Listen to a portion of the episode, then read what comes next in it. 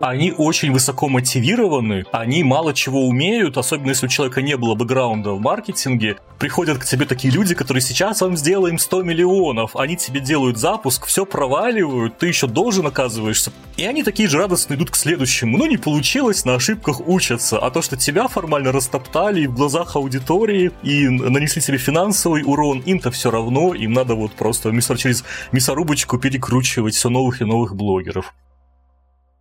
Небольшой дисклеймер о том, что все упомянутые персонажи являются вымышленными, и мы поэтому, конечно же, и запикали их имена в выпуске. А задача самого выпуска – сделать обзор на ту реальность, которая, возможно, существует недалеко от нас с вами. Так что, друзья, начинаем наше с вами путешествие в этот очень незабываемый мир вечных прогревов. Это второй сезон подкаста «Маркетинг и реальность», где я, Александр Деченко, бренд-стратег и digital-маркетолог, вместе с моими гостями, экспертами из сферы digital, говорим про маркетинг, брендинг, пиар и окружающую нас реальность. В новом сезоне мы продолжаем рассматривать актуальные и новые инструменты из сферы digital, а также современные методы коммуникации с целевыми аудиториями. Обязательно подписывайтесь на подкаст в удобном для вас аудиоплеере, а также делитесь делитесь впечатлениями о выпусках в ваших социальных сетях. Не забывайте проверять описание каждого выпуска подкаста, ведь там могут быть подарки от наших партнеров. Ну а я благодарю вас за лайки, звездочки в плеерах, за ваши донаты и приглашаю в новый выпуск подкаста.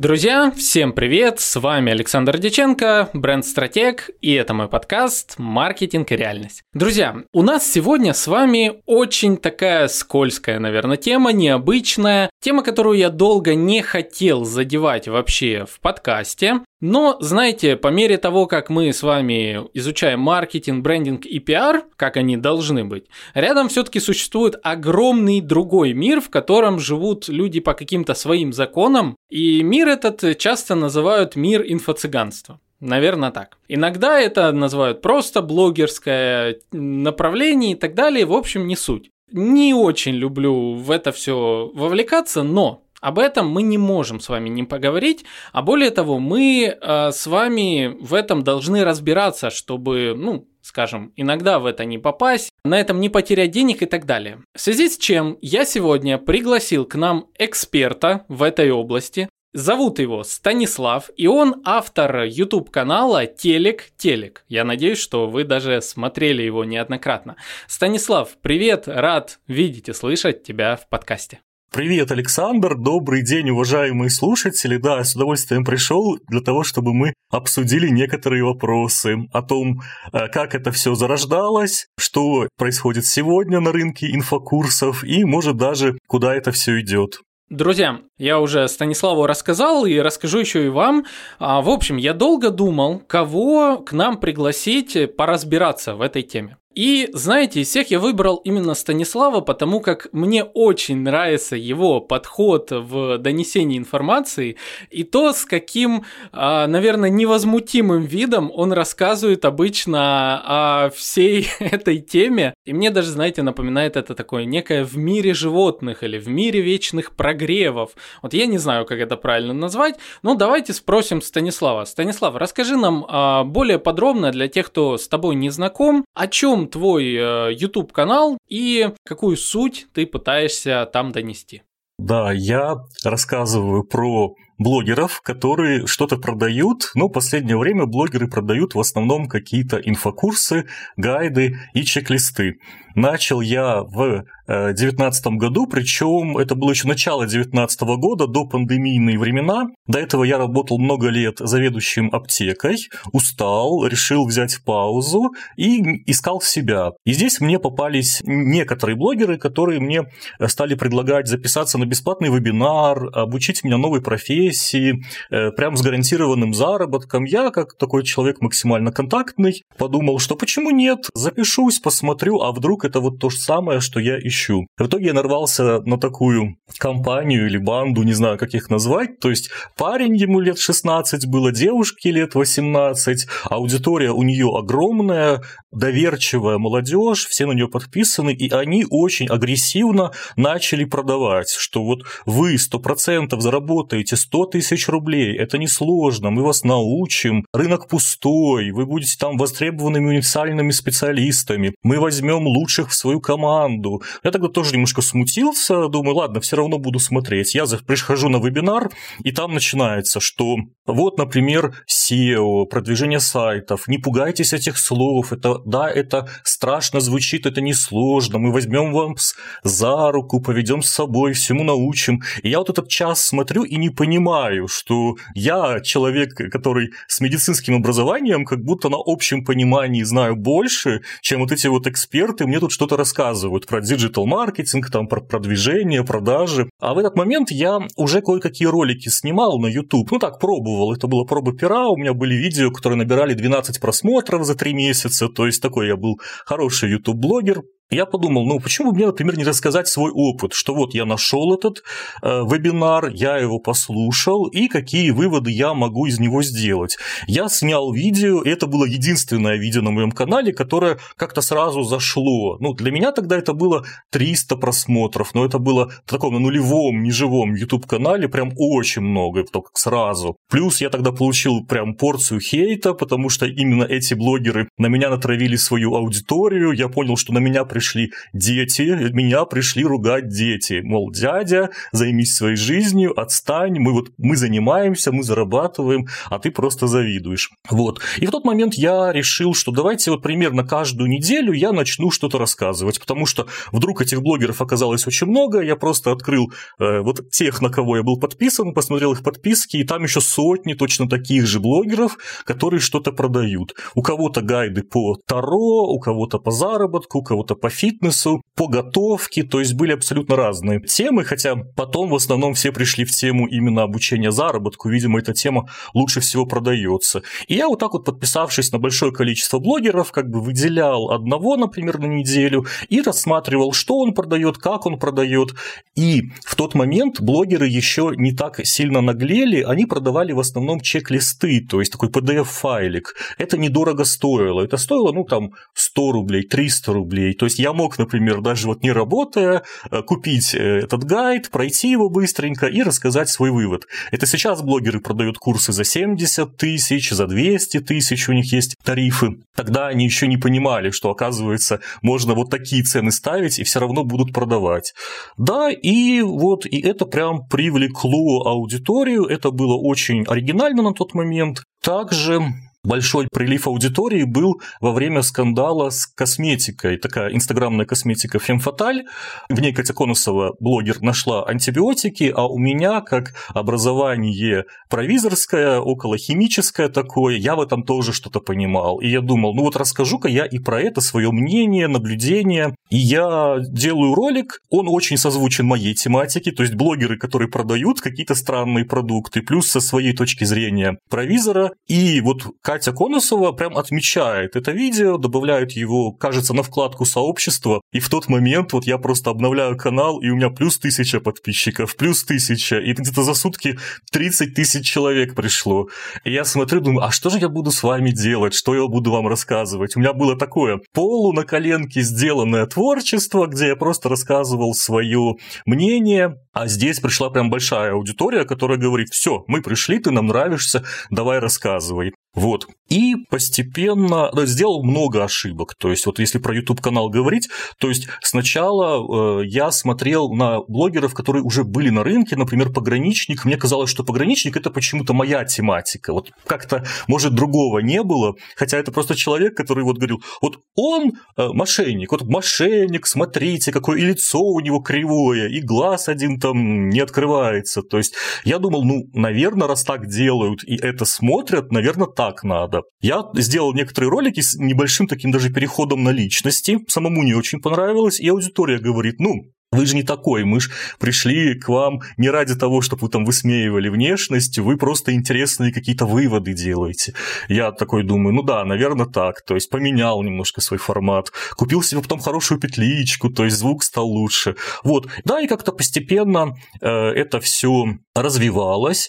Причем сначала я делал в основном разборы гайдов и чек-листов, но это долго и сложно. А потом я решил делать еще такие выпуски, как бы дайджесты новостей, кто из блогеров что продает. Ну, то есть, пока нет продукта, он не готов, э, его пока купишь, пока пройдешь, это два месяца пройдет. А ролик, например, нужен, и события яркие у них происходят, поэтому появились дайджесты, где я рассказывал, кто что продает, и обычно почему-то продают через какой-то трэш, через какие-то драмы, через какой-то вот хайп. А я так даже не понимал, что по правилам продажи в начале начале твоего прогрева должен быть хайп. То есть ты вот что-то такое придумываешь, даже если у тебя этого и не происходит в жизни, у тебя охваты взлетают, и тут же начинается прогрев вот на эту вот пришедшую аудиторию. И это, это я понял, может, через полгода, а до этого понимаешь, изучаешь какое-то явление, да, оно уже есть, оно работает, а ты ну, на, на каком-то общем понимании, что что-то здесь не так, и через полгода понимаешь, почему это не так, например.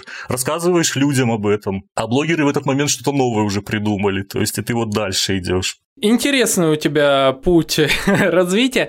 И в конечном итоге, получается, ты пришел к своему текущему да, формату. Это через сколько времени, во-первых, произошло, и во-вторых, опиши подробнее свой текущий формат роликов, опять для тех, кто а, еще их не видел. Ну, друзья, конечно же, потом в конце в описании будет ссылочка.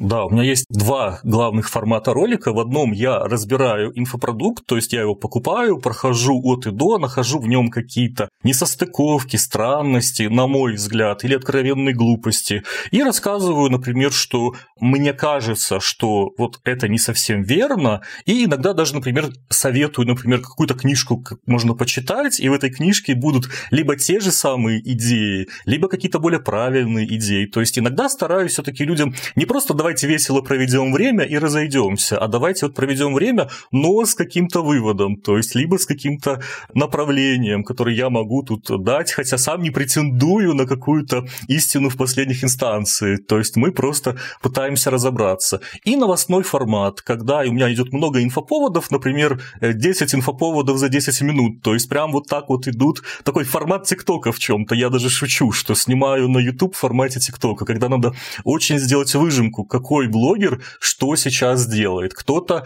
спалил себе брови, кто-то там разводится, кто-то, возможно, беременный в седьмой раз, но, скорее всего, нет. Просто нужен хайп для прогрева. И ты вот про это рассказываешь. Ну, мне кажется, что вот это прям очень обычная жизнь. То есть вот такая-то блогер ни с того ни с сего взяла там старый ремувер, намазала на брови, они у нее сгорели, она там плакала в сторис. То есть про это, кажется, рассказываешь, ну вот это происходит. Но почему-то это это, кажется в итоге очень веселым и смешным. То есть, может даже показаться, то есть вот блогер в сторис это транслирует, и это, видимо, ну что, это нормально и не смешно, но когда ты это просто проговариваешь, вот она сделала это, вот у нее произошло это, почему-то всем в итоге кажется это прям очень веселым и уморительным. Да. Причем я вот еще обратил внимание, что эти у меня форматы постоянно, я стараюсь их чередовать, разбор курсов пореже выходит, новостные ролики почаще, и какая-то есть очень разная тенденция. Иногда новостные ролики очень хорошо начинают смотреть. Вот как-то они так залетают, залетают. Делаешь разбор курса, мало просмотров собрал. Ты в этот момент начинаешь думать, может вообще мне отказаться от этих разборов курсов. Ну как-то вот они не заходят почему-то. Потом делаешь разбор другого курса, он очень хорошо заходит, лучше, чем новостные ролики. Ну, конечно, например, как YouTube-блогеру, наверное, как любому э, человеку в медиапространстве, нужно всегда чем-то удивлять аудиторию, что-то новое выносить. Я, например, у себя иногда замечаю, что что-то я вот затоптался на одном месте, я себе, например, записываю, какие могут быть еще идеи, да, где еще можно, какой формат можно добавить уже в существующие, чтобы они очень органично смотрелись. Вот есть какие-то идеи, может быть, через месяц получится реализовать, посмотрим. И так как у меня еще образование медицинское,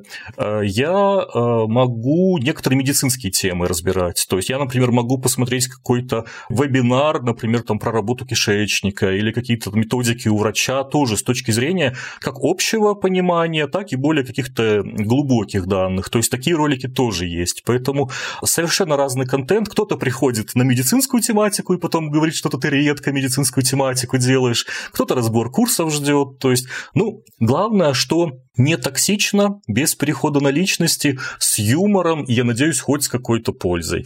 Потому что э, ты вот правильно сказал, что на такого рода ролики может приходить аудитория токсичная, да, то есть почему-то вот ждется, если это будет разоблачение там Маши, то там эту Машу должны прям прополоскать, что она и такая сякая и непонятно чем занимается. А здесь я стараюсь никого сильно не полоскать, а вот просто говорить, что этот человек делает. И почему-то, высказывая свое мнение, оно в итоге похоже на какое-то разоблачение, а еще в чем-то похоже на очень интеллигентное такое протаскивание этого человека. Раз людям нравится, да, если людям нравится, то так и буду делать. Очень боюсь провалиться в какую-то токсичность. Мне кажется, я новую аудиторию не получу, а старые уйдут. Поэтому формат свой нашел и развиваюсь в нем. Я тебя понял. Знаешь, я даже вот э, расскажу свое мнение на тему твоего контента. А я смотрю тебя давно, ну, минимум полгода точно, может даже уже годик. Знаешь, я никогда не был э, подписчиком ни одного из тех э, зачастую блогеров, которых ты обозреваешь, именно по причине того, какой контент у них. Каждый из них разыгрывает непонятные вот эти драмы, вот эти какие-то, а, там потеряла ребенка, там, не знаю, что-то спалили, там, что-то еще сделали. Ты смотришь на это и думаешь, ну, seriously, ты вот как бы вот такой человек живешь, почему, как ты дожил до этого. Ну, то есть, у меня никогда не было даже желания подписываться и наблюдать. Я понимаю, что огромное число экспертов из категории, опять-таки, вот digital а, они тоже никогда за этим не смотрят и, соответственно, не могут дать э, какую-то оценку вот этому зачастую. А тут у тебя я мало того, что нашел подборку целую, так ты еще и делаешь полную раскладку вот этих всех сторителлингов, которые они используют. И ты начинаешь понимать, насколько это сюрреалистично. Мне даже в один момент э, казалось, что ты как будто бы, вот знаешь, живешь э, по ту сторону экрана в каком-то своем мире, где это нормально, и где это вот типичные новости. Особенно с твоими комментариями формата Расскажите, а как вы рожаете, да? То есть вот это блогер рожает вот так, все в шоке. Ну, а вы расскажите, а как у вас это происходит? Да, и ты так это делаешь вот на одной эмоции, что, ну, это прекрасно. Откуда ты черпаешь информацию? Ты уже сказал, что ты подписан на многих, но а, чисто технически я понимаю, что чтобы собрать материал вот к одному выпуску, это надо провести с каждым из этих блогеров, э, если их так можно назвать, ну, уйму времени. И как-то сложить воедино это все, и самое главное, еще и не чекануться. Ну, банально, потому что там капец просто. Вот, расскажи про вот эту свою жизнь внутри этого контента, сколько ты на это тратишь времени и как вообще проходит этот весь процесс? Да, по поводу того, как за этим всем следить, когда блогеров несколько тысяч, и у них у всех что-то происходит.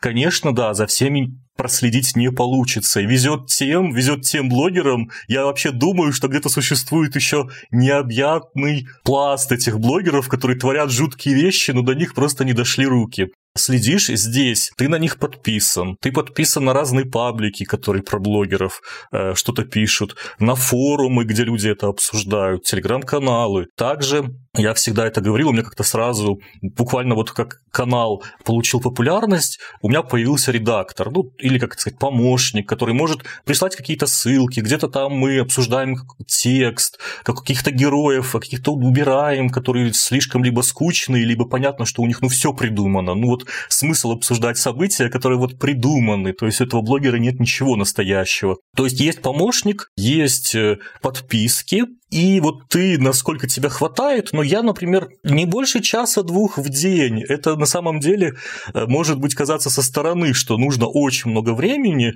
но как-то ты уже, наверное, скроллишь в таком образе так, ну кто-то идет в парикмахерскую, там неинтересно, кто-то идет в магазин, неинтересно, а тут кто-то с какой-то подписчицей едет на какой-то склад. Ну вот, ну не просто так, они, наверное, туда поехали. То есть ты уже начинаешь э, угадывать эти прогревы немножко заранее, причем даже в самом понимании прогрева там есть несколько степеней.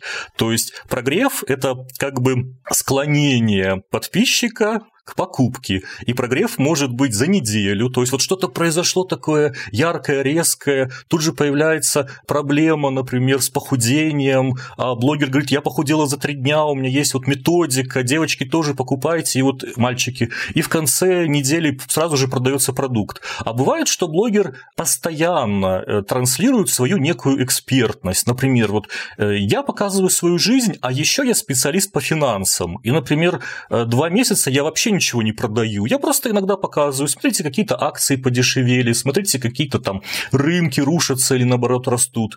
И, соответственно, подписчики начинают думать, ага, вот это вот Маша или Петя, на которую я подписан, кроме того, что она интересный человек, она еще и вот в чем-то специалист. То есть это, это все равно часть прогрева, но это такой неявный, скажем так, и он идет всегда через твой блог. А потом начинаются вот эти вот именно активные продажи, уже одна-две недели, когда продукт как бы готов, и надо вот просто всех-всех максимально дожать. И я вот про прогревы, я, например, очень поздно узнал, что есть несколько книг, их всего несколько, по которой почти все блогеры продают свои продукты. Первое – это Джефф Уокер «Книга запуск». Это американец, который продавал какой-то курс то ли по акциям, то ли что, причем в Америке в основном продажи идут через e-mail рассылки. Оказалось, что в Америке в основном инфопродукты продают через e-mail рассылки, то есть через обычные письма, серию этих писем. И вот как-то американцы, видимо, любят читать e-mail и на основании этого делают, э, принимают решения о продажах. А у нас оказалось, что вот эти вот e-mail рассылки американские перенесли на сторис нельзя грамма. И это было просто как-то идеально. Наверное, американцы сами не знали, что вот так можно. Они письмами людей прогревают, а у нас это все в сторис идет. Где-то текстом, где-то голосом, где-то событиями. И вот это вот целый драматургией, которые там э, герои у тебя появляются, ты все это в сторис показываешь. Это оказалось вот эта серия сторис намного лучше серии писем. И то есть книгу Джеффа Уокера «Запуск», она там, кстати, книга 170 страниц, за два вечера можно прочитать.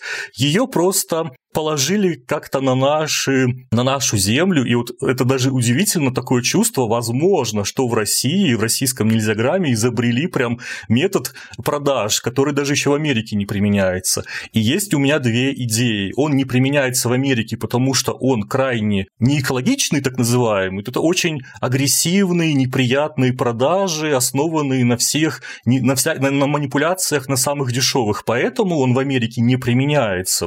Может быть, говорить, потому что там аудитория спросит, подожди, а почему ты вдруг стал, у меня какие-то комплексы вытягивать из меня, почему ты стал на них давить, что, это такое? Либо тут, может быть, российские блогеры пошли впереди планеты всей, то есть до Америки, возможно, просто не, дошло, шл, не дошли такие продажи. Вот. Потом мне попалась книга, ну как попалась, тоже у каких-то блогеров узнал, вот э, Роберт Чалдини «Психология влияния». Здесь расписано где-то 7 видов манипуляций основных, и э, вот ты в прогреве прям видишь, вот сейчас это э, авторитет, то есть вот он говорит, что я в этом специалист, вот доказательства, вот у меня, например, столько подписчиков, вот у меня такие заработки, то есть, а потом, например, ограни- ограничение по времени наступает, что вы можете купить со скидкой только 3 дня, покупай, там, не проглупи, не забудь, вот таймер, я даже вот удивляюсь, что таймер, то есть как будто бы Инстаграм сам все механизмы свои придумывал для того, чтобы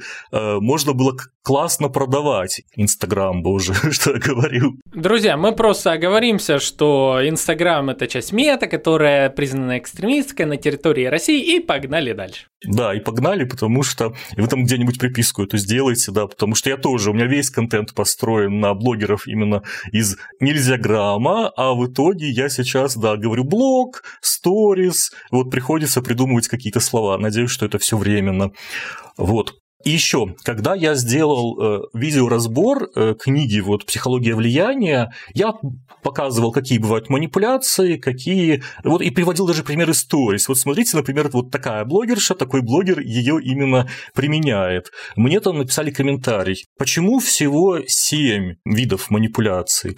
Э, вы некомпетентны. Э, их, этих методов, 35. Я так подумал, где же вы нашли? То есть я тут 7 нашел очень случайно, а оказывается, их уже 35. Потом я открыл для себя книги Роберта Грина, например, 48 законов власти, 24 закона обольщения, 33 стратегии войны и так далее. И оказалось, что это уже оттуда. Но просто книга Чалдинь, она тоненькая, ее можно легко прочитать. Ее, видимо, прочитали почти все. А Грин всегда пишет такие толстые книги, и их мало кто может прочитать. И это, понимаешь, это следующий этап продаж курсов. То есть сначала мы продаем информацию из Чалдини, потом мы прочитали книжечку потолще, и мы продаем информацию оттуда, но уже дороже, и это следующий уровень. И я тогда тоже так, меня удивило, где вы нашли 35 способов манипуляций, а у него их 48. Я думаю, ну, значит, кто-то когда-то 48 начнет продавать. То есть мы приходим к тому, что есть несколько книжек, на основе этих книг люди свои продажи организовывают,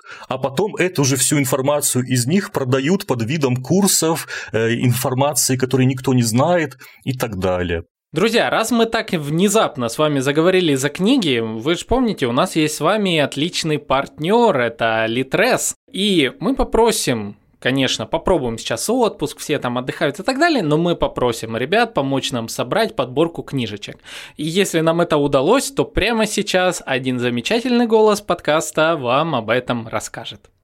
Конечно же, наш дорогой Литрес снова помог собрать все книги в рамках одной страницы и подарил нам с вами новый промокод со скидкой на них. Привет, подруги и друзья! Как у вас дела? В эфире Настя, информационный голос подкаста «Маркетинг и реальность». Вместе с автором YouTube-канала Телек Телек мы выделили для вас 4 книги, которые помогут создать востребованный продукт и немного повысить на него спрос. Также эти знания защитят нас с вами от различных манипуляций. Книга «Запуск. Быстрый старт для вашего бизнеса» от Джеффа Уокера. Настольная книга продавцов курсов, в которой автор обучает созданию ажиотажа вокруг своего продукта. Книгу можно прочитать за два вечера и понять, как сегодня продают курсы. Книга «Психология влияния» от Роберта Чалдини. Эту книгу вы уже должны прекрасно знать. В ней автор рассказывает об основных манипуляциях, которые вы можете встретить в жизни.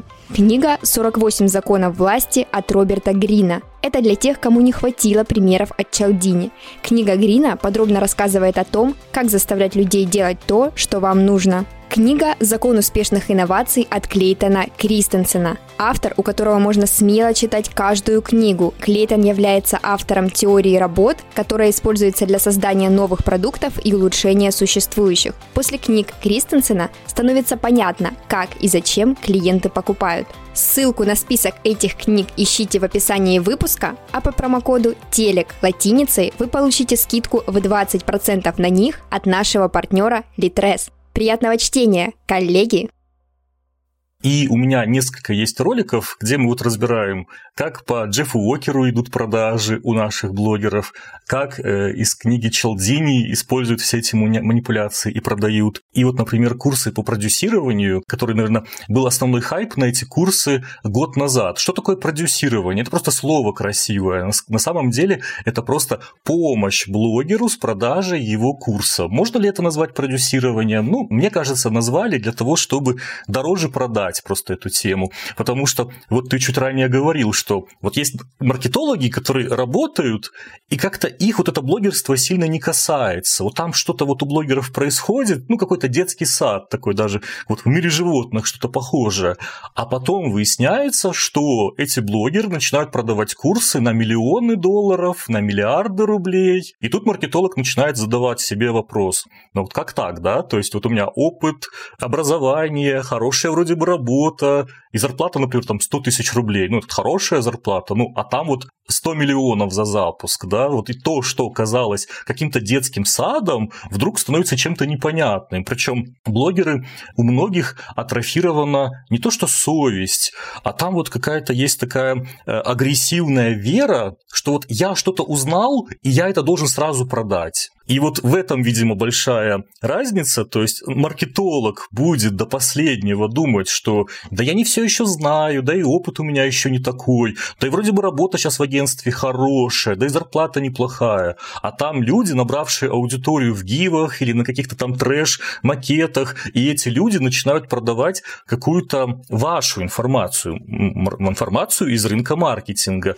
но в ней не разобравшись, не, не понимая, как ее применять, за большие деньги и на этом зарабатывая там десятки, сотни раз больше хорошего маркетолога. Это такое вот важная веха всего происходящего. И я, например, вот что я на канале еще не обсуждал, но заметил, вот расскажу это у тебя впервые, когда, например, в курсах по продюсированию чему там в основном учат? Как правильно провести сторителлинг, как принимать продажи через онлайн-кассу, как настроить вебинар. Ну, то есть, я думаю, что и ты справишься, да? Ты что, ты, ты в принципе понимаешь, как это сделать. Ну, вебинар, может быть, там сильно не настраивал, но инструкцию прочитаешь и сделаешь. То есть, начинает казаться, что в таких дорогих, серьезных курсах по продюсированию учат каким-то простым вещам из маркетинга, причем э, в зависимости зависимости от того, какой сервис вебинаров ты выберешь, у тебя будет совсем по-другому твоя инструкция и твой механизм работы состоять. А в курсах учат какому-то одному варианту работы.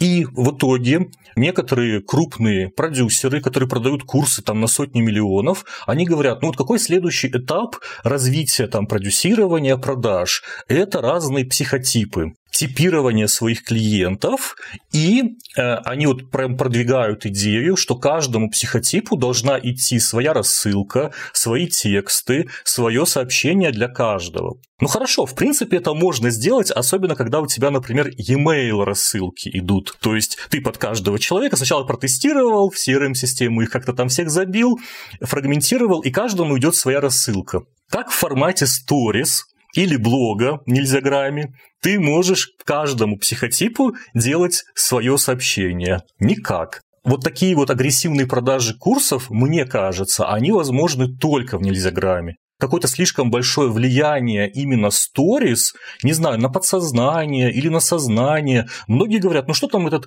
эти сторис? Люди показывают, как покушали и как в зал сходили и потренировались. Но почему-то ты, подписываясь на блогера, начинаешь ему сопереживать, он становится частью твоей жизни, он еще в чем-то эксперт, ты начинаешь даже думать, что этот человек что-то знает, что-то умеет, чего-то добился. И получается, что такая следующая веха развития, например, курсов по продюсированию – это типирование и вот это разные рассылки, разные мессенджи каждому типу, которые невозможно в Инстаграме, а вне Инстаграма и все продюсирование невозможно. Ладно. И дальше эти блогеры, я вот думаю, ну хорошо, расскажи мне про типирование, как ты будешь разным типам э, это все рассылать. Наверное, ты мне хочешь рассказать про e-mail маркетинг, CRM-системы и всю эту настройку.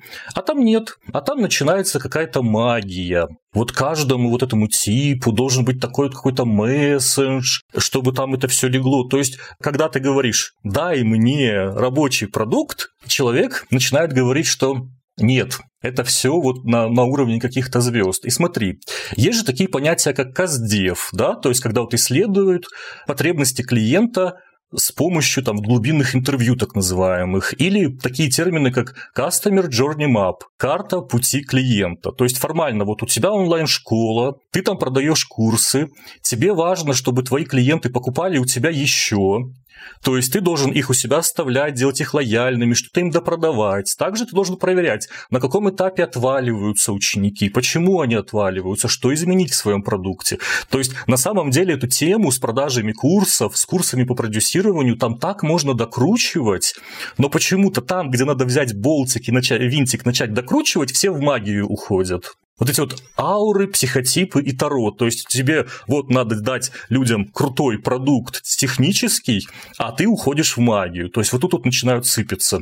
И я, например, слышал, что вот есть, например, который считается прям специалистом по продукту. Это прям не блогер, это вот не какой-то инфо-цыган, это специалист. И я даже какие-то курсы у него смотрел, да, вроде бы так не все неплохо, но сейчас почему-то даже такой серьезный специалист скатился куда-то, он считает, что сейчас весь мир это матрица, что нам надо выбрать таблетку. Я думал, что это такая игровая форма, он просто внес в процесс э, преподавания элемент игры. Нет, он реально в это верит. То есть даже серьезный человек с хорошим продуктом в какой-то момент почему-то уходит в сторону магии, хотя там есть куда расти и докручивать свой продукт, что-то приносить новое, что-то изобретать, может быть, самому, но почему-то всех клонит в тему психотипа прототипов, магии, матрицы. И вот я просто никак его не критикую, он выбрал вот такое мнение, что вот мир так устроен, продукты его хвалят, но я нашел такого автора, как Клейтона Кристенсена. У него книги, например, «Закон успешных инноваций», «Стратегия управления бизнесом», «Стратегия жизни». Очень интересно, очень так все нестандартно. И самое смешное, что все, что пишет этот Клейтон, все потом транслирует у себя. То есть, к сожалению, я нашел, опять же, автора, который лежит в основе продукта.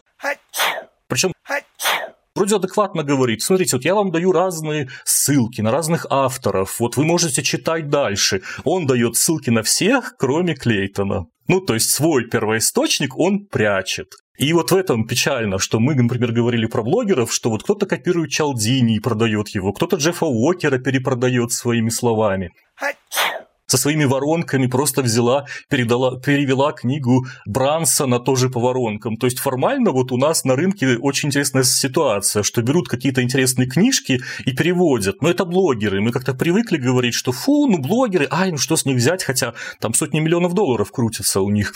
Ну ладно. А тут вот я, например, вот для себя, вот мне просто было интересно про продукт, я нашел специалиста, которого все хвалят. Я удивился, почему этот специалист уходит в какие-то матрицы, и потом я нашел первоисточник. И ты вот понимаешь, вот где-то грань, да, например, ты говорил, что я вот эту тему, ее сложно брать, инфо-цыганство, курсы, потому что там потом тебя обвинят в инфо-цыганстве, меня обвинят в инфо-цыганстве, да. А здесь берешь уже нормальных специалистов и все равно находишь что-то прям, ну, такое спорные вопросики как бы. Вот, поэтому вот книжки я просто, я надеюсь, что слушатели, может быть, на слух воспримут э, Клейтон Кристенсен. Вот любую книгу можно взять, почитать. Я прям удивлен, какую книгу не берешь, но сколько интересно человек пишет. Но он это все пишет уже лет 10, а до нас, до нашего рынка это только сейчас приходит.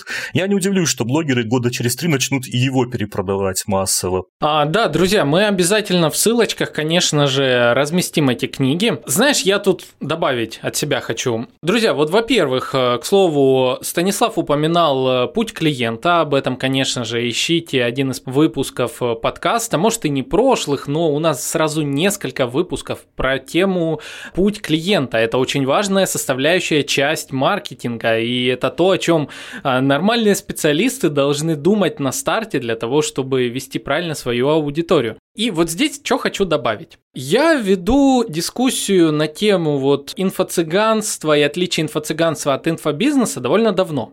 А я сам, как человек, который использует э, тему прогрева, прогрева через контент, вот э, вы знаете прекрасно, что подкаст-маркетинг и реальность – это в том числе часть моей собственной воронки продаж на прогрев на мои какие-то полезности. В частности, а, я монетизирую как рекламные интеграции, так и монетизирую консалтинг, то есть рассказывая вам о чем-то, вы можете понять, что я в этом разбираюсь, и приходить.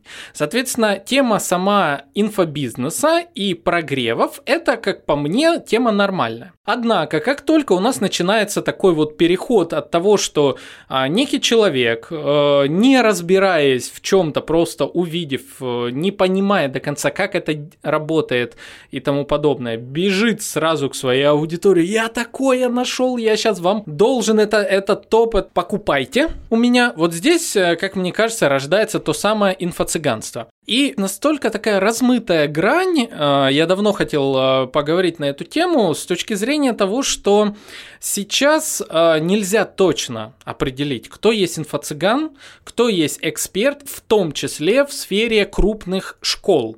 Школ, которые занимаются глобальным обучением, это крупные холдинги, мы не будем упоминать их имена, но скажу так, что даже ко мне обращались неоднократно, Александр, будете ли вы у нас лектором на таком-то курсе? И как только я получал описание того, что будет в этом курсе, я прекрасно понимал, что люди мало того, что не раскрывают тему, они завышают x100 э, показателей важности других тем, наносят воды куча и пытаются это продать дорого, надолго и так далее. Были уже неоднократно интервью владельцев этих самых школ. Опять-таки, я говорю про крупные холдинги, которые на слуху иногда спонсируются, поддерживаются партнерами очень известных брендов. И даже вот владельцы этого всего как бы говорят, знаете, мы как типа магнит и пятерочка на рынке. То есть вы можете пойти в них, а можете пойти в эксклюзивный, конечно же, какой-то там магазин, купить э, все дорогое. У нас тут в Краснодаре это, допустим, какой-нибудь Табрис, то есть есть, да, пятерочка, перекресток, магнит, и есть табрис, как бы чуть-чуть повыше уровнем, там и качество лучше и так далее. И вот они объясняют для себя, что вот мы обучаем э, вот таким азам, ну, как бы это. Но знаете, проблема тоже в том, наверное, что они не объясняют этого своей же аудитории, что у нас вот такой-то уровень качества, и там дальше есть а, еще вот такие вот грани необозримые. Это все преподносится как бы как мега что-то важное, ценное, дорогое и самое главное с упором на то, что вы заработаете уже завтра и так далее. Если вы давно слушаете подкаст «Маркетинг и реальность», вы прекрасно знаете, что такого вот не бывает и что маркетинг э, – это не так все просто. Станислав, у тебя огромная насмотренность на рынок вот этих блогеров, инфо-цыган. Расскажи нам вот структуру классического пошагового прогрева, который используют э, в последнее время большинство блогеров э, или инфо-цыган, как бы мы их тут не называли. И как ты думаешь сразу вот к этому добавь, почему все-таки это продолжает у них работать? Ты знаешь, мне кажется, что прогревы, они прям у всех очень стандартные, как будто бы они прям годами не меняются. И такое чувство, что раз они не меняются, значит это работает, и вот это вот пугает еще больше. То есть меняется именно хайп в старте прогрева. Кто что придумает, кто забеременел, кто разошелся, кто испортил брови или еще что-то сделал. Все остальное там идет по обычной схеме, то есть ты даже сам ее сможешь рассказать, потому что формально прогрев – это продажа, да, то есть есть проблема, есть решение, мы работаем с возражениями, мы говорим, как тебе это, насколько насколько это тебе поможет, почему, например, поможет именно эта вещь или знание конкретного человека, то есть его авторитет, и потом даем скидку, эта скидка очень временна, и формально все. То есть это очень простая продажа, это, это просто названо вот прогревом, то есть просто понимаешь, если бы это было названо «Мы учим вас продажами», курс по продаже курсов, наверное, никто бы сильно и не покупал. Ну, потому что этого миллион есть в мире, в интернете. Всем нам что-то в жизни продавали, мы примерно понимаем, как это работает. А придумали новое слово, прогрев, придумали новую специальность, продюсер. И можно заново продавать, можно вот изобретать рынок с нуля. Хотя вот так вот просто по кругу все ходят, одно и то же друг за другом повторяют. Вернемся к прошлому, что как только ты пытаешься копнуть вглубь, хорошо, ты рассказал мне самое простое, расскажи, например, более что-то серьезное, там сразу начинается магия. Вот это может быть какой-то пунктик, как понять, что твой эксперт, ну, не совсем эксперт, скажем так. Потому что раньше я, например, говорил, что нужно всегда смотреть на отзывы. Сейчас я не могу этого сказать, потому что очень много отзывов не настоящих, узнал, что многие реальные отзывы из интернета удаляются, даже с таких площадок, как Отзовик или iRecommend, там можно там, хоть ты досудебную претензию отправь этот сервис, он все удалит, но мне кажется, там уже есть какая-то специальный e-mail, куда ты можешь написать, что этот отзыв, он там портит нашу репутацию, пожалуйста, удалите, и удаляют. То есть оказалось, что сейчас на отзывы смотреть вообще нельзя. Э, также, что вот еще хочу обязательно сказать, что на кого, например, вот направлен мой контент, кому кому он может помочь, если кроме развлечения, которое там есть, какая есть польза. Я почему-то понял, что польза есть на очень маленькую прослойку людей. То есть есть люди, которые всегда купят курс. Вот что бы ты им ни говорил, они его купят. Есть люди, которые никогда не купят курс у блогера. Вот никогда. Какой бы этот блогер ни был классный, нет.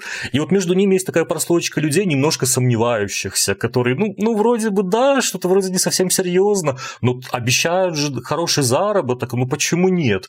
Я вот очень верю, что вот эта вот прослойка людей, которые начинают отзывы искать, когда сомневается, что, может быть, на нее я хоть как-то подействую. Может быть, должно что-то вот сложиться несколько явлений. Например, я как попался на прогрев вот в самом начале ролика, я поменял работу, вернее, я ушел с работы и подумал, что возьму пару месяцев на поиски себя. У меня было такое немножечко нестабильное положение, и вот я попался, я поверил, я подумал, а почему бы и нет? Ну вот тут все надоело, что будет дальше, не знаю. И тут так красиво объясняют. То есть э, вот эти прогревы, которые через все вот эти серьезные манипуляции, которые на самом деле, ну, ну нельзя. Вот если у вас, э, у кого-то есть знакомый манипулятор, ну с ним же неприятно находиться, от такого человека стараешься отодвинуться. А тут блогер-манипулятор. Ну вот по-хорошему надо отписаться, а лучше заблокировать. Но почему-то от блогеров не отписываются, а смотрят. И как-то в это все увлекаются. Поэтому прогревы не меняются годами, они работают, попадают они, наверное, в людей, которые находятся в тяжелом положении в данный момент. Вот это самое страшное, что когда говорят, что да не трогайте вы покупатели, ну они купили курс, они это сами захотели. В чем тут может быть критика? Это была обычная продажа. Нет, это вот была именно именно очень манипулятивная продажа на человека, который находился в тяжелом положении в данный момент. И вот, вот, вот это самая главная проблема всей этой истории. Почему, например, я их критикую и почему, в принципе, право себе такое даю. Угу. Станислав, хотел вот э, как раз узнать твое мнение, насколько мы одинаково мыслим. Во-первых, вот за последние уже пару лет я замечаю, что количество активных инфо-цыган, которые продают на там миллионы, некоторые даже, наверное, на миллиарды, не знаю, а, своих курсов, оно увеличилось и как бы порождает некий внутри некоторых блогеров а, такой тренд, о, я могу монетизировать свою аудиторию таким же, извиняюсь, дерьмом. И и появляются какие-то популярные продюсеры, которые шагают от блогера к блогеру и предлагают устроить новый-новый прогрев. Тут вот из недавнего увидел у тебя вот про которая очень интересно так внезапно решила обучать и тому подобное. Когда начались вот эти февральские печальные события, а, я заметил, что, ну, опять-таки, может, это догадка моя, э, может, ты не согласен с этим. А, я заметил, что как будто бы многие блогеры наконец-то начали лишаться некого объема заработка, который был у них раньше. Люди на волне, ну, как бы экономических проблем, на волне разных э, потребностей, как раз-таки урезают свои вот эти вот хотелки бесполезные, в том числе в которые входят как раз вот эти бесполезные курсы, вот эти чек-листы и так далее. И как будто бы блогеры в этот момент такие, а, надо быстро больше продавать, надо придумывать больше каких-то курсов, и, соответственно, стали клепать э, еще больше недоделанных каких-то продуктов в одинаковой вот этой самой структуре прогрева. Как ты думаешь, сейчас э, идет к тому, чтобы наш рынок, ну, хотя бы чуть-чуть поумнел, а, на волне вот того, что есть твой канал, есть куча других каналов, ребят, которые показывают, ну посмотрите, вот оно ж, ну, одинаковое, оно ж а, все учат э, из вас и правильно делают тому, что как распознать э, человека, который не является экспертом, но пытается вот а, что-то пропихнуть. Либо, ну, мне все кажется, и на самом деле рынок как был условно год назад, все покупали у блогеров, так и осталось. Какую тенденцию ты замечаешь? Да, сначала вот как раз про блогеров, которые вдруг решили монетизировать свою аудиторию. Действительно, есть блогеры, которые годами копили вот такой социальный капитал. И, например, вот по недавнему это которая уже лет 10 назад была ютубершей, Инстаграм раскачала, уходила с Инстаграма, жила за границей, вернулась. И вот было странно, вот мне кажется, что она сейчас не на таком хайпе, как раньше, то есть в чем-то ее популярность затухает, но она напослед... ну не напоследок, но вот с этого пикирующего вниз а, а, а, популярности решила урвать. То есть она вдруг выпускает курс. И вот есть такие блогеры, да, которые, видимо, либо они ждали, либо сомневались, либо, может быть, долго смотрели то, что в нельзяграмме происходит, и думали, вот, а как мне, как моя аудитория на это отреагирует, но потом, да, начинают продавать курсы, у кого-то получается, у кого-то нет, бьюти-блогеры есть такие, вот они там накапливались, 500 тысяч подписчиков набрали, ну что, ты только будешь рекламой теней зарабатывать, да? А почему бы не попробовать им продать курс по заработку на макияже, например? И там вот продают и очень большие деньги. Ну, продавали, не знаю, вот оно, как сейчас. Что изменилось с февраля? Мне кажется, произошло многое. Сначала блогеры открыли для себя криптовалюту. И оказалось, что раньше они с этим не были, не сталкивались, потому что многим надо было деньги за границу вывести, там, как-то свои доллары сохранить, не знаю, что у разного были свои потребности. И как мы знаем, как только блогер что-то узнает, он сразу бежит это продавать. То есть вот мы в февраль, март, мы увидели, что все блогеры массово, многие блогеры начали продавать курсы по криптовалюте. Причем за, обещали заработок на криптовалюте. То есть на, там, на падающем рынке они обещали заработок. И, например, сейчас до сих пор есть такое понятие, может, было давно, арбитраж криптовалют. Это когда вот покупают разную криптовалюту, например, на одной площадке, а перепродают ее на другой да, площадке. И вот на разнице курсов зарабатывают, соответственно, если ты 100 тысяч долларов ведешь, разница будет большая, ты выведешь вот с такой большой плюшкой. То есть сейчас курсы какие-то странные стали. Ну, времена странные, но и курсы какие-то очень. То есть мне кажется, что либо вот эти вот разницы курсов на разных криптовалютах, в разных банках, на вывод денег в разных странах, это называется связки, и эти связки постоянно пресекаются. Ну, не позволит банк там на разнице курсов его обмануть, или какая-нибудь платежная система или биржа. Но сейчас очень многие блогеры решили, что помимо курса по заработку, помимо курса по фитнесу, у меня обязательно должен быть курс по крипте, вот по этому арбитражу что блогеры лишились заработка, объема. А, ты знаешь, вот что обидно даже в чем-то, в основном пострадали именно адекватные блогеры, которые не позволяли себе вот эти вот массовые агрессивные продажи бесконечные, которые не заработали такую золотую подушку, на которой они могут год-два посидеть и переждать. Вот те, кто, например, делали небольшие продукты, какие-то фитнес-марафоны с личным присутствием, например, автора этого марафона в группе тренирующихся людей, они зарабатывали немного, у них них был какой-то постоянный бизнес, каждый месяц я что-то делаю, деньги какие-то идут. Вот, конечно, по таким людям ударило больше, к сожалению, а по тем, кто вот последние 2-3 года рвали там каждый месяц новый запуск, новые курсы, каждую тему продаем, которые заработали, они сейчас в основном отдыхают. Они вот, наверное, поняли, что ну можно полгодика, годик, в принципе, побыть обычным блогером, как раньше, без продажи курсов, потому что свои там миллионы долларов я заработал. Еще, например, мне было было очень интересно. Продюсер есть в Инстаграме она вот как-то стала одним из самых известных продюсеров. Тоже так забавно, просто, мне кажется, счастливый человек, оказавшийся в нужное время в нужном месте. Вот как-то ей это повезло. И у нее запуск ее очередного потока по продюсированию был назначен на конец февраля. Ну, не знала она, никто не знал. И она грела аудиторию несколько месяцев, и вот надо запуск делать, а тут как бы непонятно, то ли рынок рушится, то ли все меняется. И она перенесла на несколько недель Многие сказали, что я сейчас запуски вообще не буду делать, там, меня, я меняю страну или меняю там сферу. Нет, просто перенесла на несколько недель, и она делала запуск в марте. И у нее основная фишка на вебинаре была, она получила от GitKursa вот эта система, на которой люди э, обучаются. То есть каждый блогер, в основном все приходят на GitKurs, загружают туда свои уроки, продают через GitKurs доступы к этим урокам, и люди учатся на этой платформе. У GitKursa, понятно, есть очень много статистики.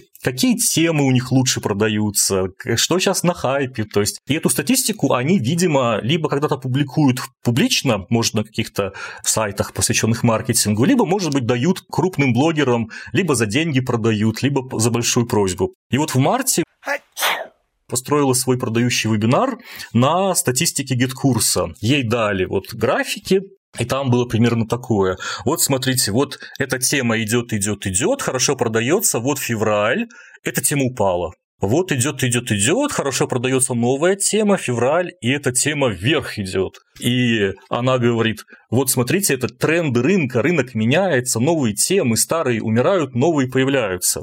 А по-хорошему, это статистика как бы за последний год по месяцам, и там есть февраль, который экстраординарный месяц, да, то есть, может быть, какие-то курсы Таро, они и дальше будут продаваться, но все тарологи просто в феврале выключили свои продажи, соответственно, все упало. А какая-нибудь крипта, просто это был э, временный всплеск в теме, и оно пошло вверх, но только в феврале, и в марте оно не будет уже никому не нужным. А построила весь свой вебинар, что я вижу тренды рынка. Вот, вот рынок есть, никто не знает, что на нем, а я знаю, потому что у меня есть график из GetCourse а, и там вот что-то растет, а что-то падает. На самом деле даже в статистике, наверное, это считается такой погрешностью, вот когда идет график графика, потом резкий скачок. Иногда такие погрешности даже откидывают. Ну, нельзя, то есть на них смотреть, потому что это может быть просто ошибка, промах и так далее. А здесь крупнейший продюсер Нельзя Грамма, который продает там 5000 тысяч продюсеров выпускает каждые там полгода, и она вот рассказывает вот, вот такую дает аналитику, статистику от того, что будет продаваться и что не будет. То есть я думаю, что там ничего не совпало в итоге с реальностью, но вот на такое смотришь и, конечно, удивляешься. И что сейчас продают? Мы, вот я говорил про арбитраж крипты, и самое смешное, сейчас активно продают курсы по Wildberries. И знаешь, как они это э, объясняют? Потому что нельзя грамм заблокировали SMM умерла, что осталось? Wildberries остался, то есть э, не унывают люди, то есть пока Инстаграм на паузе, как бы в нем особо продажи SMM курсов на паузе, значит сейчас Wildberries растет. Почему он там кому-то растет, почему он будет э, ученику деньги приносить, это уже другой вопрос. Да, тут абсолютно не говорят о том, что ребята, которые заходят на Wildberries, 90% всех вообще тех, кто туда заходит, они теряют деньги, закупают себе, а, не знаю, иногда тонны ненужной какой-то продукции и не могут ее просто сдать. В результате им приходится за полцены еще как-то продавать, чтобы хотя бы чуть-чуть отбить. Но, конечно же, это никто не будет э, объяснять. Я еще, знаешь, э, обожаю просто курсы по тому, как стать продюсером. Это просто вот э, топ, наверное, всех топов. Ты обучаешь, как запускать других, при этом вот эти продюсеры, они потом наполняют чаты по поиску работы, запущу вас на миллионы, там вот это вот. Ой, просто трэш, ужас они очень высоко мотивированы, они мало чего умеют, особенно если у человека не было бэкграунда в маркетинге, то есть это приходят к тебе такие люди, которые сейчас вам сделаем 100 миллионов, они тебе делают запуск, все проваливают, ты еще должен оказываешься, потому что вложил в дизайнеров, в копирайтеров, и они такие же радостно идут к следующему. Ну, не получилось, на ошибках учатся, а то, что тебя формально растоптали в глазах аудитории и нанесли тебе финансовый урон, им-то все равно, им надо вот просто через мясорубочку цепочку перекручивать все новых и новых блогеров. Согласен, согласен. Станислав, и хотел, знаешь, напоследок поговорить немножко про жизнь нормальных блогеров, а ты у нас, э, так уж получилось, э, первый YouTube-блогер э, в гостях, поэтому а, поделись, пожалуйста, информацией, как вообще сейчас поживает ниша YouTube после того, как отменили монетизацию. А, я вижу прекрасно, насколько это ударило по многим хорошим авторам. Я видел это у многих других ребят, которые занимаются разоблачением, и та же Катя Коносова, и та же Ютубная, некоторые еще ребята все рассказывают о том, что они свой контент делали благодаря как раз спонсорству Ютуба самого. Вот, сейчас, когда это ограничено, получается ли у тебя адекватно ну, жить за счет Ютуба? И вообще расскажи, ты за счет него живешь или же ты параллельно там занимаешься другими еще делами? Да, я помню, что февраль-март я каждый день просыпался с мыслью, что YouTube заблокируют либо сегодня, либо завтра. Это в какой-то момент ты уже перестаешь вообще паниковать, бояться вот этого. То есть, как бы твоя вроде бы работа, но ее могут вот просто выключить и все. Э, я-то, по идее, я могу вернуться в аптеку, да, если жизнь прижмет. Я просто, когда уходил из аптеки, я уходил со словами, я никогда сюда больше не вернусь, я никогда сюда больше не вернусь. Но посмотрим, пока не, пока не возвращаюсь. То есть с мыслью, что YouTube заблокируют, как-то уже научился жить, ну, заблокируют и, и ладно. Вроде бы пока обещают не блокировать. По поводу монетизации, когда ее отключили, да, сначала показалось, что отключили всю монетизацию вообще, но отключили оплату за просмотры с территории России. То есть, когда у тебя смотрят, например, русскоязычные э, в Германии, в США, во всем мире русскоязычные, тебя же тоже смотрят. То есть, это просто процент другой. Например, может быть, у блогера 80% его смотрят с России, 20% с других э, стран. Соответственно, у человека остается 20% заработка. Все-таки остается. Я так примерно понимаю, что у меня вот это отчисление от партнерки YouTube упали в 4 раза. Да, это неприятно, потому что оно и так было не очень большие. То есть я вот э, Понимаешь, я когда-то считал, что вот если, например, блогер выпускает видео почти каждый день или хотя бы раз в два дня, Понятно, что это очень тяжело, но вот если этот человек набирает на видео 200-300 тысяч просмотров, даже 200, то в таком режиме человек раньше зарабатывал около 20 тысяч долларов в месяц, понимаешь, да? То есть я в такие моменты всегда думал, почему я не снимаю больше или чаще, то есть зарабатывал же больше, то есть зарабатывал бы больше, это же прям простая арифметика, тут сколько, чем больше поработал, тем больше получил. Соответственно, когда ты зарабатывал, например, 20 тысяч долларов, а сейчас зарабатываешь 5, тысяч долларов, это неприятно, потому что, соответственно, у тебя были большие доходы и расходы были очень большие, то есть ты их снижаешь но 5000 долларов это и немало, да, то есть если как бы убрать там разные покупки брендов, например, ненужные, там доставки еды там и тому подобное, то можно спокойно дальше жить и все равно очень много зарабатывать при этом. Э, я думаю, что больше пострадали те, кто получал 500 долларов, а стал получать 120 долларов, то есть тут уже как бы все несерьезно стало. Э, потом были проблемы с выводом этих денег, когда ты, ты же получаешь доллары из США, тебе приходят через SWIFT, который от SWIFT стали отключать банки, и когда говорили, что отключение SWIFT не повлияет на 99% населения. Вы даже не знаете, где это, что это, как это работает. А оно как раз влияло в том числе и на блогеров с Ютуба, которые получали именно благодаря Свифту деньги. То есть у кого-то, я знаю, что деньги сгорали, вот как, как некоторые российские банки всю поступившую сумму списывают на комиссию. У меня у самого, когда я заказал вывод денег, мой банк не был под санкциями, а когда деньги шли в процессе, он туда попал. И, соответственно, эти деньги где-то остались в американском Citigroup. Мне говорят, ну, возможно, когда-то их вернут. То есть за один месяц. За один месяц я подарил кому-то эти деньги. То есть я думаю, что они уже никогда не вернутся. Ну, ладно. Да, пострадали те еще блогеры, например, из крупных, у кого есть команда. Когда ты платишь монтажеру, редактору, сценаристу, команде там оператору, то есть когда, например, у тебя был хороший уже оборот, ты набрал людей на зарплату, а потом вдруг твой оборот упал вот 4-5 раза, в 3 раза, то есть по-разному у всех. То есть тут уже надо думать, либо команда, понимая, согласиться на снижение зарплаты, либо надо кого-то увольнять и часть работы делать самому, при этом, ты знаешь, есть же такая шутка, что раньше блогеры всегда говорили, что я снимаю ради творчества. Это мое творчество, я снимаю. Деньги – это не главное.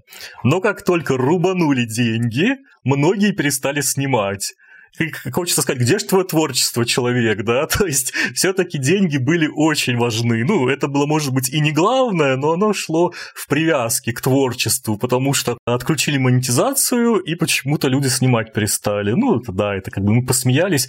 Понятно, что это юмор такой в чем-то даже черный. По поводу рекламодателей. Э, у меня никогда не было очень больших брендов. Ко мне не приходил ни Макдональдс, ни Чупа-Чупс, ни Кока-Кола, то есть я для них слишком маленький блогер. У меня были бренды, доставка, например, одежды, ну вот что-то такое, такой средний бизнес ко мне приходил на рекламу. А они в основном февраль-март все ждали, потому что никто не понимал, что будет, как дальше жить. Сейчас я вижу, что у меня почти ну, то же количество рекламодателей, которое было год назад. То есть, скажем так, по рекламе более-менее прям тут фу фу я тут такой человек не суеверный, а в этот момент э, стал вдруг суеверным. По рекламодателям как будто бы все нормализовалось, по монетизации в 3-4 раза там все очень непредсказуемо уменьшилось. То есть я, например, знаешь, не понимаю, вот смотрю некоторых ютуберов, и они говорят, что заработок упал на 90%. И я не могу понять, ну вот а как это? Либо у тебя совсем тебя не смотрели за границей люди. Но это не может быть. Если человек русскоязычный, например, он будет и в Германии, и в Испании тебя смотреть. То есть не может же так, что кого-то хорошо смотрят за границей, например, кого-то смотрели прям только на территории России. И вот тут я не знаю. Может быть, люди не сильно а, обращали внимание на рекламодателей, то есть кто вот приходит. Я знаю, что многие прям отказывали. А, у меня хорошая монетизация с Ютуба, с рекламодателями, пока это ТЗ, договор, пока это все согласование. Я даже не хочу связываться отказываться. Может быть, вот их подкосило. Так э, вернись к рекламодателям, перестрой свою систему, начни делать рекламу. То есть вот здесь я не совсем понимаю эту проблему. Вот, поэтому я, например, не могу плакать, знаешь, вот я, я пришел к тебе прям не плакать. То есть, да, прям каждый день, как все в первый раз, но в сумме я потерял где-то 60% заработка. Вот если прям посмотреть, что монетизации стало меньше, рекламодатели вернулись, ну, я, да, сократил расходы и все, то есть э, понизил, класс такси, да, перестал ездить на комфорте, вернулся на эконом, и, в принципе, жизнь вот в этом плане, она продолжается. Да, но сам тоже, например, я очень, мне нравится блогер, я даже его назову, Мефисто, он снимает разные разборы фильмов, сериалов, там, реакции на тиктоки, а он сам по себе актер, и он настолько харизматично это делает, прям вот приятно смотреть. А у него очень хороший монтаж, и у него прям монтажер есть, то есть он платит человеку за хороший монтаж. И, соответственно, вот если он перестанет платить монтажеру, у него упадет качество картинки, монтажа, ну то есть прям ухудшится то, к чему все привыкли. И вот он, да, прям стал меньше снимать. Ну, это я вот прям точечно называю блогера, за которого мне прям обидно стало, что вот было видно, что человек вкладывал в контент, и пока, например, он снимает очень редко, просто ждет рекламодателя. Под рекламодателя ролик выходит. Нет рекламодателя месяц, месяц ролики не выходят. Вот. А, да, интересно. В принципе, подобную статистику я слышал уже от э, различных коллег по нише. А вот хочу еще пару вопросов тут э, тебе задать. Я не Юрий Дудь, меня не интересуют там конкретные цифры, а меня интересует больше сам процесс. А вот в контексте рекламодателей я вижу, что ты довольно ответственно относишься к рекламным интеграциям. То есть та же одежда, я, к сожалению, не, не вспомню бренд, но а, да и они нам не заносили денег, будем уж откровенны. А вот, ну, ты там прям примеряешь, ты прям вот там крутишься и прям в своей манере, это все очень нативненько, прикольненько.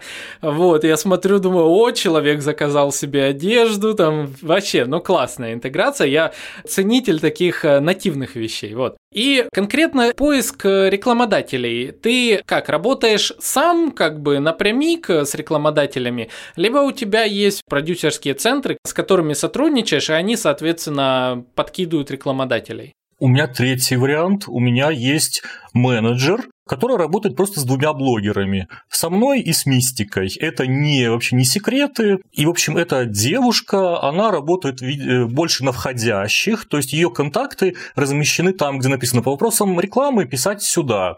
И она вот работает, отрабатывает входящие и иногда пишет интересным рекламодателям. То есть, например, мне что-то интересно, я бы хотел вот, чтобы вот взять этот бренд. Но у брендов же не так легко найти контакты. Там а, часто бренды работают через агентов, агентство, а агентство спрашивает, а почему мы уже не напрямую с блогером, а через какого-то менеджера блогера начинаем работать. Возможно, сейчас выиграют, то знаешь, есть же сейчас такие агентства, два, два агентства, Invite и Inside People. Это считаются агентства, максимально аффилированные с ВКонтакте, с разными государственными такими структурами, и вот говорят, что это прям их расцвет. Это они могут рекламировать разные государственные инициативы, там, на алые паруса приходить и их показывать, но эти блогеры за деньги это показывают. Меня всегда это так удивляло, э, призывать людей на алые паруса за деньги. Ну ладно, как бы. Слушай, а вопрос, вот если бы тебе сказали, поедешь ли ты на алые паруса, вот постоять вот там и как бы призывать людей, и ты поехал? Ну да, я буду думать. Ты знаешь, у меня был один раз, э, мне предложили рекламу, это был какой-то YouTube-канал, который рассказывал про молодежь, про как бы будущее, перспективы. И мне так понравилось, у них было всего буквально одно видео первое. Оно мне так понравилось. Там, наверное, рассказывали, может быть, про РУДН, и что вот приезжают разные студенты с разных стран. Я так подумал, ну это классно, это, это интересно, я сам с удовольствием это посмотрел. И пока мы как-то согласовывали рекламу, у них вышло второе видео. И оно было какое-то такое скучное, потому что от темы вот этой молодежи, которая показывала, как они в своих странах жили, как они приехали сюда, как у них все меняется. Вдруг э, взяли преподавателей, они, да, они со степенями, но они такие очень пожилые, очень такой старой закалки. Они начали, наш университет подготавливает там такое-такое. Я такой посмотрел, думаю, вот это я уже не хочу рекламировать. То есть, насколько меня очаровал первый ролик, рассказать про университет, я бы вспомнил свои истории. То есть, это какой-то проект. Даже если это сделано за государственные деньги, оно уже все равно сделано и несет пользу. То есть рассказать про дружбу народов через обмен студентами. Но оно почему-то на втором ролике так ухудшилось его качество, что я как хорошо, что вышел этот ролик, и что я понял, что либо это очень несерьезно, либо просто как-то проект-то задумали, а как делать не знали. И я тогда прям отказался. Я говорю, нет, вы знаете, что-то не то. Вот я не знаю, что, я не хочу это брать. То есть это вот моя такая личная история, она была чисто такое закулисье. То есть каждый раз надо прям рассматривать, думать. Я понял. А, слушай, а можно еще такой вопрос? Вот в телеграм-каналах есть э, такое вот э, такая специфическая услуга у некоторых телеграм-каналов, как э, запрет на освещение определенной сферы. То есть, особенно эта услуга, о ней сильно не распространяется. Это только говорится в кулуарах. Но если какой-то канал довольно критичный, он обозревает кого-то, то бывает ему заносят денег за то, чтобы он просто не трогал кого-то. А было ли в твоей практике, возможно, подобное обращение, или, может, среди коллег ты слышал о том, что вот, раз мы говорим про инфо-цыган, что приходят и э, давайте нас не трогайте, там, и вообще вот эта тема, насколько, скажем, реагируют э, вот всякие блогеры на контент о них, а, и что они делают э, для того, чтобы, ну, как-то их не трогали. Было ли в твоей практике что-то подобное? Ты знаешь, этот твой вопрос последний можно перефразировать. Поступали ли тебе угрозы от блогеров, да, за то, что ты про них снимаешь обзоры, которые им не нравятся? Что-то такое, да-да-да. Один раз у нас был конфликт публичный с блогером она мне там прислала досудебные претензии. Ну, что из этого, чем это закончилось? То есть я нашел у нее плагиат, а она уверяла, что я, показав факт ее плагиата и показав ее методичку, нарушил ее авторские права. Ну что, мол, я же показал ее методичку, чтобы показать плагиат. Соответственно, она хотела на меня в суд подать за это. Вся аудитория стала на мою сторону, моя. Пришла новая аудитория. То есть она формально какой-то этой своей какой-то глупостью или несдержанностью в тот момент просто помогла мне вырасти еще больше. То есть я так думал, так это же как классно, то есть э, в ее этой досудебной претензии сразу ну, какая-то странность заложена, что она сплагиатила, но уверяет, что я нарушил ее авторские права ее плагиата. Я так хотел, чтобы это до суда дошло, чтобы прям, знаешь, потом рассказывать, как это вообще, как это судья трактовал в итоге. Так в основном нет. Я знаю, что смотрят, э, думаю, что их не сильно задевает, потому что они, наверное, были готовы к этому. То есть, когда ты начинаешь продавать откровенную ну, глупость, ты, наверное, думаешь, что критика там тоже будет, и зачем на нее реагировать, если тут единственная цель – это заработать побольше денег. По поводу, вот как ты сказал про блоки в Телеграм, это я посмотрел интервью Кристины Потупчик или кого там у Надежды Стрелец, тоже мне так было интересное интервью, она рассказывала про блоки, что на какие-то определенные людей или темы там на месяц покупается блок. Я думаю, что у нас сфера очень маленькая, что мы такие тут карапузики в таком, знаешь, мини-надувном э, бассейне хлюпаемся, что это не уровень там политики, когда человек делает карьеру и надеется там стать министром, и ему надо, чтобы у него была кристальная репутация. Здесь э, у всех репутация чуть-чуть замарана, потому что либо ты продавал эти курсы плохо, либо ты продукты плохие продавал, поэтому про блоки ничего такого никогда не поступало. Единственное, знаешь, я иногда просто замечаю, что какие-то блогеры специально какую-то тему обходят стороной. Ну вот что-то яркое происходит, тема твоя, а ты про нее не говоришь. И вот тут может кто-то сказать, что это прям занесли денег дали, а может быть конкретно у этого человека какой-то пунктик. Ну, не хочу с этим связываться. Вот я только такое видел, когда тема твоя, хайповая, а вот человек принципиально ее не берет. Не знаю, почему так, такое бывает.